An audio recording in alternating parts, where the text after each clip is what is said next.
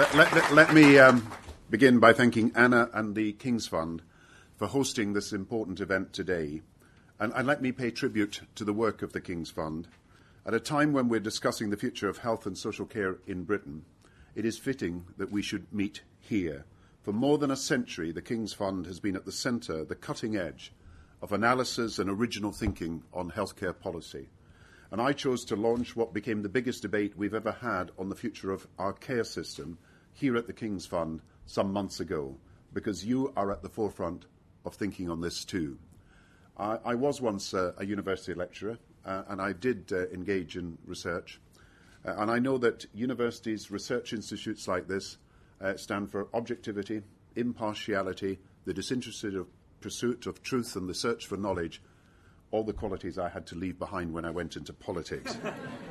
now, today I want to talk frankly about the demographic and social changes happening in Britain today, with our ageing population and also our rising expectations and the choices we therefore face as a country as we respond to them. In particular, I want to set out how our NHS and our care system, on which so many families on middle and modest incomes rely, will need to be reshaped in response to these changes. But we should, of course, start by remembering that huge reforms have already taken place. From the earliest post war days onwards, when the National Health Service provided key services, but of course choices were few and many were on a take it or leave it basis. And that was the first generation of public services. More recently, we've had a second generation of better public services as they have developed through increased investment, greater choice for service users, and the introduction, where appropriate, of contestability and competition. But I think now we stand ready to build on this platform of reform to create what I would call third generation services that through continued reform will be shaped and driven by people themselves, meeting their needs through their working lives, not just in institutional settings, but in the community, in the workplace, and crucially, not just in their working lives, but in their elderly years in their home. Services that meet the challenges of our ageing society, where personalised care and a commitment to maintaining independence is vital services that will be affordable as we ensure the deficit reduction plan for Britain halves the deficit over the next four years, and services that will match not only the changing needs, but the rising expectations of the British people. I think families want public services that are not on a take it or leave it basis, but personal to their needs. I think families want services tailored to their aspirations and responsive to their choices and decisions, about how they want to run their own lives. So there is a choice as we enter the future. Either we settle for public services that do not continue to demand of our public services the highest of standards and are more like the days of the take it or leave it approach, putting the citizen second and failing to meet the rising aspirations of Middle Britain for personalised and individual care. Or we enter the next stage of reform to offer services which are universal but also personal to people's needs public services which are effective and affordable because they are cost efficient too, personal services that are in tune with the aspirations of modern families. And of course, nowhere is this more important than in our NHS and our social care services. One future would be the path which puts services firmly on the side of users, in the hands of the public. And the way to do this, I believe, is to ensure for every family the personal guarantees of NHS treatment and through the National Care Service guarantees of care also. But another future is to take the NHS backwards, away from demanding the highest of standards and rejecting the idea of guarantees, instead allowing this lottery of care, and the result will be a failure to meet the rising aspirations of millions of people who depend for themselves and their families on the NHS. So this is the choice our country now faces, a choice that Britain cannot put off because it will define the future of health and social care for generations. But as we begin this debate, let me first pay tribute to the many thousands of Britons working day in, day out in our NHS and in our caring services. I've just come from the Newham Community Centre, which is caring so well for the elderly people of that whole uh, community. And I'm pleased to be here this morning with so many of you because you are our National Health Service and you are the future of our care system. And the care that you give makes a difference to millions of people. The compassion you show will make the NHS a genuinely personal service and will offer the greatest hope for better care. Now, too often, governments can seem to underestimate the critical importance of the partnership with the front line. But it's you who have made possible the unprecedented improvements we've delivered in our National Health Service over the past years. So, any discussion over the future of health and social care has to begin with you. And as we think about the challenges we face together and the changes we must bring about in our NHS, in our social care over the next decade together, I'm clear that it must be in dialogue and in partnership with all of you. That's why I've come here to set out our third stage of reform in health and social care. And we're committed to showing how we can combine the universal and the personal across our NHS and our wider system of care and support. Our, our deficit reduction plan will ensure that we halve the public deficit in four years. In 1997, I had to cut public expenditure to reduce our debt. In the last spending round, we cut public expenditure for seven departments. In the next few years, and because of our decisions on national insurance, we are committed to maintaining real-term spending on the frontline services of the NHS while making the deficit reductions that are necessary. The NHS will have the resources to become more cost effective in the use of money, but the investment we have made and are making is the foundation in which we will offer a service that gives new guarantees about personalised care. So let me talk about our NHS and how our reforms for the next five years will seek to strengthen this universal offer, but ensure it is also personalised to each individual. Through our investment and reform, and through so much of your hard work, we have together changed the NHS for the better over the last decade. We've increased the health budget in real terms by over 100%. Today, there are over 89,000 more nurses, there are 40,000 more doctors, over 13,000 more consultants, 7,000 more GPs. But the results of that are big too. Only by working with you have inpatient waiting lists come down by over half a million with treatment waits down from 13 weeks in 1997 to 4 weeks, 4.9 weeks today. But having improved the NHS, we know that people's aspirations for personalised care are much higher than once they were, and that people want to know the NHS will be there for them when their families need it, and that its care will be of a world class standard. That they, and they want more than the hope of that higher standard of care, or even the objective to deliver that high standard of care. I believe they want the guarantee so we must push forward with new and ever more stretching guarantees to secure for every family the right to get the best possible personalised health care when and where they need it. Our aim is personal care whenever you need it to the standard you need it and as quickly as you need it. Other rejects, others reject this idea of the way forward for healthcare and would deny families this right. But we are clear we believe in offering everyone a personal guarantee not a gamble, legally enforceable rights to protect people in an uncertain world. Rights matched by, matched by responsibilities, yes, but rights that match people's higher aspirations too. Now, some will question whether we can afford these guarantees, given the fiscal constraints we face. Let me answer this directly. The unparalleled investment of the last decade, together with our decision to protect the whole of the NHS budget, has put the NHS in a stronger and more resilient position than ever before. New hospitals have been built, new services delivered, the backlog of waiting times brought down.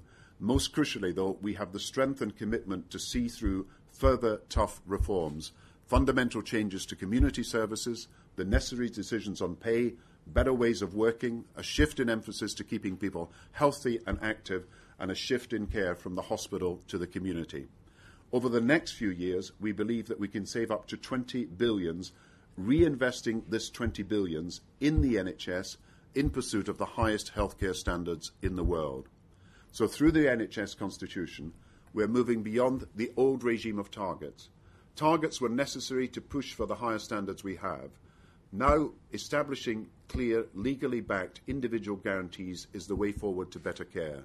Universal, wherever you live, whatever your background, guarantees based on need and not ability to pay, to pay underwritten by a simple pledge the NHS will meet these guarantees or we will ensure that you can receive them from the private sector. Guarantees that are a new incentive for reform that will sure, ensure NHS staff deliver the highest standards possible.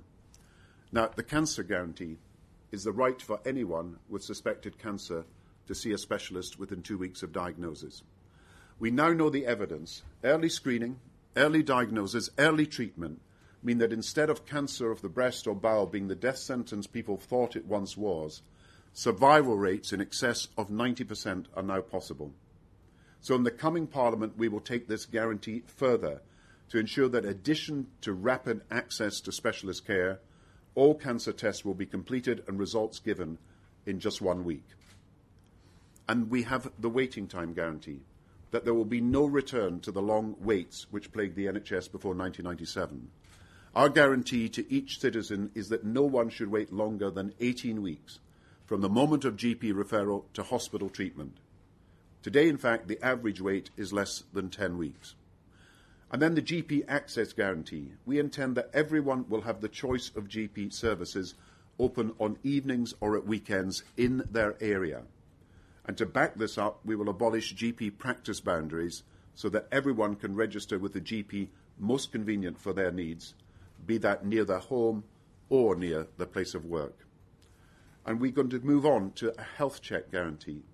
In the next Parliament, everyone between 40 and 74 offered a regular health check on the NHS, something for too long available only if you paid in the private sector.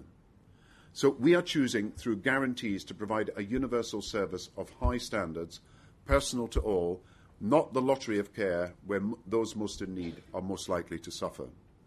If we are to offer people truly personalised care, we must also commit, however, to far wider reform in our community and primary healthcare services.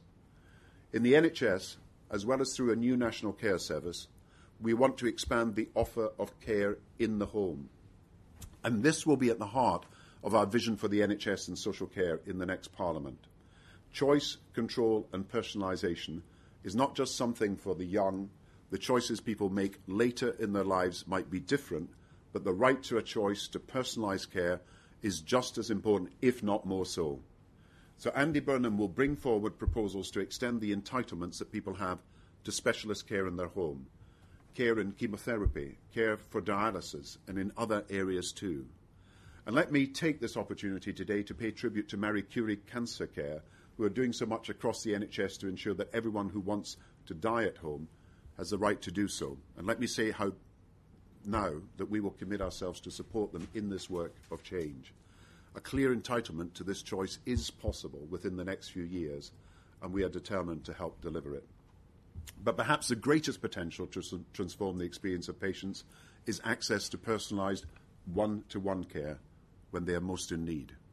When faced with the fears and uncertainties of a serious illness, dedicated nursing, such as that provided by Macmillan nurses, has the potential to transform the experience of care for the patient and their family too. Not just improving the outcomes of care, but helping them to understand their choices and options. At the centre of our vision to transform community services will be a commitment to dedicated nursing for those who need it. And nowhere is this more crucial than for cancer patients. So let me be clear today our plans to reform our community and primary care services will include a commitment to deliver over the next five years dedicated nursing for all cancer patients, a commitment that we expect will benefit around one and a half million patients offering them truly first class care in their own homes. Now, these bold plans for reform will be part of our ambition to create an NHS which focuses far more on prevention and early intervention, keeping people healthy wherever possible. By better preventative care, we believe we can save 10,000 lives through a greater focus on early detection of cancer and a guarantee of one week cancer tests. We believe we can prevent as many as 10,000 heart attacks and strokes each year through a guarantee of health checks on the NHS for those over 40.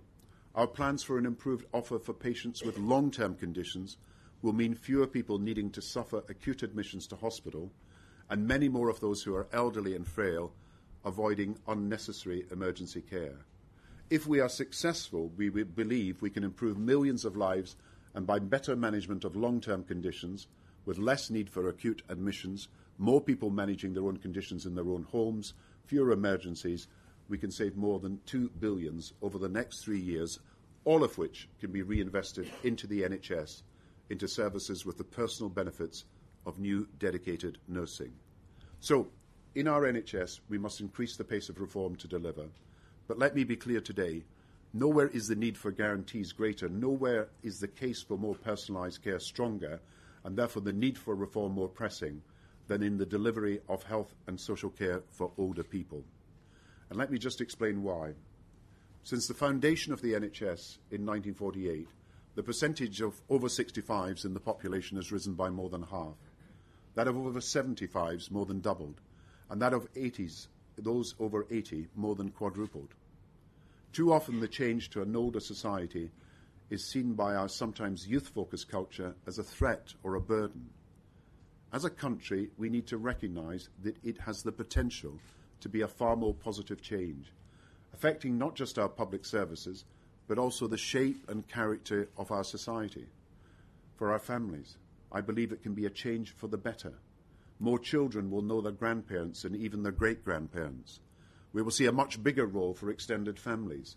Informal caring, which is already so vital in many of our families and communities, will become ever more important, one of the intangible assets on which our prosperity and health as a nation depends. And with new opportunities in later life to work, to volunteer, and to contribute in retirement, our older people can find themselves much more at the heart of our communities and less and less isolated on the fringes. How we respond to these changes will define Britain for the years to come. It's a response which cannot be made by government alone, but to which we as a society as a whole must find answers. If we are to be a successful country in this new era, we need a society which values the contribution of older people, of wisdom and experience, not diminishing or marginalising people because of age alone. A society that never sees age as a bar to success or to a meaningful contribution, but rather makes the most of people's talents for the whole of their lives. And a society that recognises our duty to offer dignity and security in old age to all, and the vital importance of care in ensuring that. So, my message today is that as a society, we must see this profound demographic change in Britain as an opportunity and not a threat. But if we are to greet this future with the optimism it deserves, we must be prepared to make radical changes in how we think now about the future of not just our NHS, but our system of social care, and of how they can work together. And the same challenge of providing services which are universal and personal to individual needs is even more essential here. Caring for older people well is indeed the hallmark of a civilised society.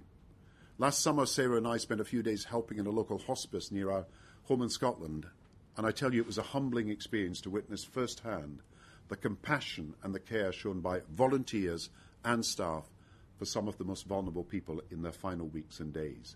And I can tell you now that it greatly strengthened my personal resolve to make better care for older people a priority. It's not enough just for people to hope that care will be there when you need it, or for government to have vague aspirations and good intentions that most will receive the best of care. If people are to be free of worry and to be able to get on with their lives, they need assurance about the care they might need in the future, assurances in the form of guarantees that they know will be there for them and that they can see being enforced if things go wrong. The fundamental premise of the National Health Service, when first created over 60 years ago, was that it would protect middle and modest income families from the fear of the catastrophic costs of healthcare. We made these decisions as a nation in the post war era and at a time of great economic difficulty. We could have written off the proposed NHS as unachievable. We could have said it was too expensive. We could have said it was beyond our grasp. And of course, there were some who said exactly that. But the visionary architects of the first welfare state had the courage and resolve to set in train the greatest universal healthcare system in the world. Our conviction today is that in our ageing but no less aspirational society, we should now match the values of the National Health Service with the creation of a National Care Service. One which enables the National Health Service and local government social care services to work together to shift decisively from a model which sees too many people in hospital and residential care and too little support and care at home to a new model which intervenes early to keep people active and healthy wherever possible and provides the care to enable them to live with dignity and far longer in their own homes as they would like to do. And as with our health guarantees, our new National Care Service will set and achieve guaranteed standards of care for all. And we want to bring to an end the current postcode lottery. Too often, the right kind of care is not there when it matters most. When a frail patient with a simple infection who can be treated at home by her GP has to be admitted to hospital because a few days of simple nursing, rehabilitation, and social care is not available at home. And too often, that hospital admission may mean she will never see her home again, but go from hospital direct to a care home. Or when older people in hospital linger when their treatment has been completed because the services they need to return home, nursing care, rehabilitation, and simple domestic support, are difficult to organise or simply not there at all. The absence of care at home has consequences, often in the form of unnecessary and costly care elsewhere. And consider this fact some NHS trusts use four times as many bed days a year than others for older people admitted repeatedly and often unnecessarily. And for too long in England, we have tolerated a care system which sees tens of thousands of people who would prefer to be cared for in their own home go needlessly into residential care, with all the costs and the losses that that entails. As a landmark study from Joseph Rowntree Foundation put it, older people make a clear distinction between being at home and being in a home. Being at home meant they could exercise choice and control over what they did when they did it, and with whom. Being in a home would mean following a regime set down by the institution. So I make no apology for saying that the central aim of reform should be to enable many more people to be cared for longer in their own homes. We have already set out our first care guarantee that those with the highest needs will be supported in their homes, avoiding charges and fees, regardless of means, benefiting from additional services to ensure they have the choice to avoid residential care if that is what they want. Our personal care at home bill, now passing through Parliament, is intended to achieve exactly this goal. From October this year, we will remove charges and fees from 280,000 people with the highest needs for care in their own homes. And we will begin the process of offering national access to re eh, enablement and rehabilitation services, services which offer older people who may have had a fall or a minor illness the kind of intensive support that can help them recover and remain in their own homes. In this way, the bill marks an important step on the road to fundamental long term reform of social care. It helps people stay in their homes for longer and out of unnecessary residential care or hospital stays, an objective which must beat, be at the heart of the National Care Service. It establishes new national rights to care, overcoming local means testing and charges, without which a truly national care service is impossible. And it promotes a key element of the long term fiscal sustainability of social care, which is to prevent escalating costs from unnecessary institutional provision. And I can confirm today that our plans for a new national care service will include a clear commitment to roll out to every area of the country the kind of reablement and rehabilitation services I saw this morning in Newham. This means that to help with the transition back home after a hospital stay or a residential care stay or simply a fall or an accident, people in every community will have access to intensive support services for between four and six weeks. And the vast majority of beneficiaries will, of course, be older people on middle incomes or with lower incomes who struggle daily with the costs and problems of living with frailty and disability. They manage now, often with the help of their families and communities, but to imagine them as affluent is simply wrong. The truth is, they ask for so little and deserve so much. Now, full reform of health and social care for older people will take some time. But by acting now with free personal care and more practical help in the form of rehabilitation, we can help more people stay in their own homes and do so right away giving many thousands the chance to avoid entering residential care against their wishes and at great human and economic cost. Central to a national care service is more personalisation, more choice, more control for people and their families, with the right care in the right place at the right time. So, universal guarantees, but also a more personal offer, will be the guiding principles of care reform and our new national care service. Now, of course, a national system does not mean a huge top down bureaucracy. As with the NHS, we believe in a plurality of provision and in local decision making. The NHS working in partnership with local care services to secure effective and efficient provision, with creative and innovative approaches to this challenge spreading from the best right round the country. However, as with the NHS, we are clear we do need, we do need guaranteed entitlements. And just like our NHS, National Care Service must also focus on prevention and early intervention. And this is the only way we can be sure of achieving the outcomes which we all want for those who need care. And it is the only way in which we can ensure reform is sustainable and affordable. Without reform, we face as a nation rising costs from care, as individuals, as families, and as a state. As today's report from the team at Birmingham's Health Services Management Centre tells us, if we do not act, costs of care could double within two decades. But the same report argues explicitly how a radically improved social care system could generate significant savings, with costs as a share of national income contained close to their current level. First, by cutting hospital admissions of over 65s by more than a fifth. Then, by saving £1.20 on emergency bed days for every pound invested in prevention. Then, by generating 800 million extra spending capacity and reducing inactive benefit spending by 300 million by supporting users of social care back into work, and then adding one and a half billion to the economy by giving greater support to carers to carry on working for longer. And just last week, the CBI backed this up by arguing that much more care could be, delivered, at home or in the community, and of course by a range of different providers, and that this would reduce the number of costly hospital admissions and could save around £15 billion by 2015. So not only can a national care service be the guarantor of better quality and personalised care for all, but it also gives us an opportunity to move on from costly and more inefficient forms of care. Now, opposing reform is therefore the fiscally irresponsible course of action at a time when we must be looking to ensure that every pound, whether public and private, is used wisely. When failure to act increases the costs of ageing and simply wastes money. We know also we are not asking for the impossible. Already a number of pioneering local authorities and PCTs have achieved great things, providing dignity and support at home, reducing unnecessary care elsewhere, reducing overall costs too.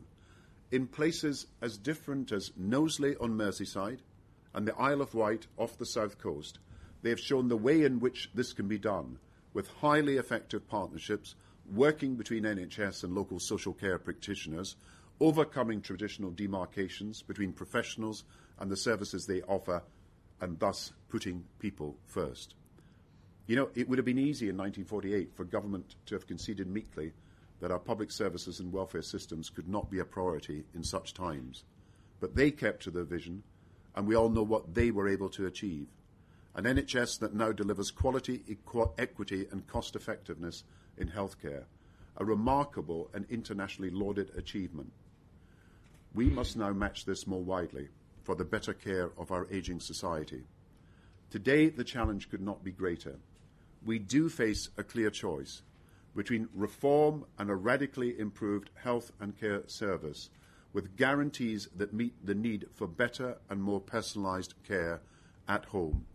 And the alternative, rejecting our guarantees for personalised care, undermining high standards in the NHS by doing so, sending our country back into a spiral of poor and fragmented care, damaged growth, greater means testing, rising costs, because they do not understand the needs and aspirations of families today. Our choice is clear. It's a choice for personalised, reformed, and guaranteed health and social care services that meet the aspirations of the people of Britain. Thank you very much.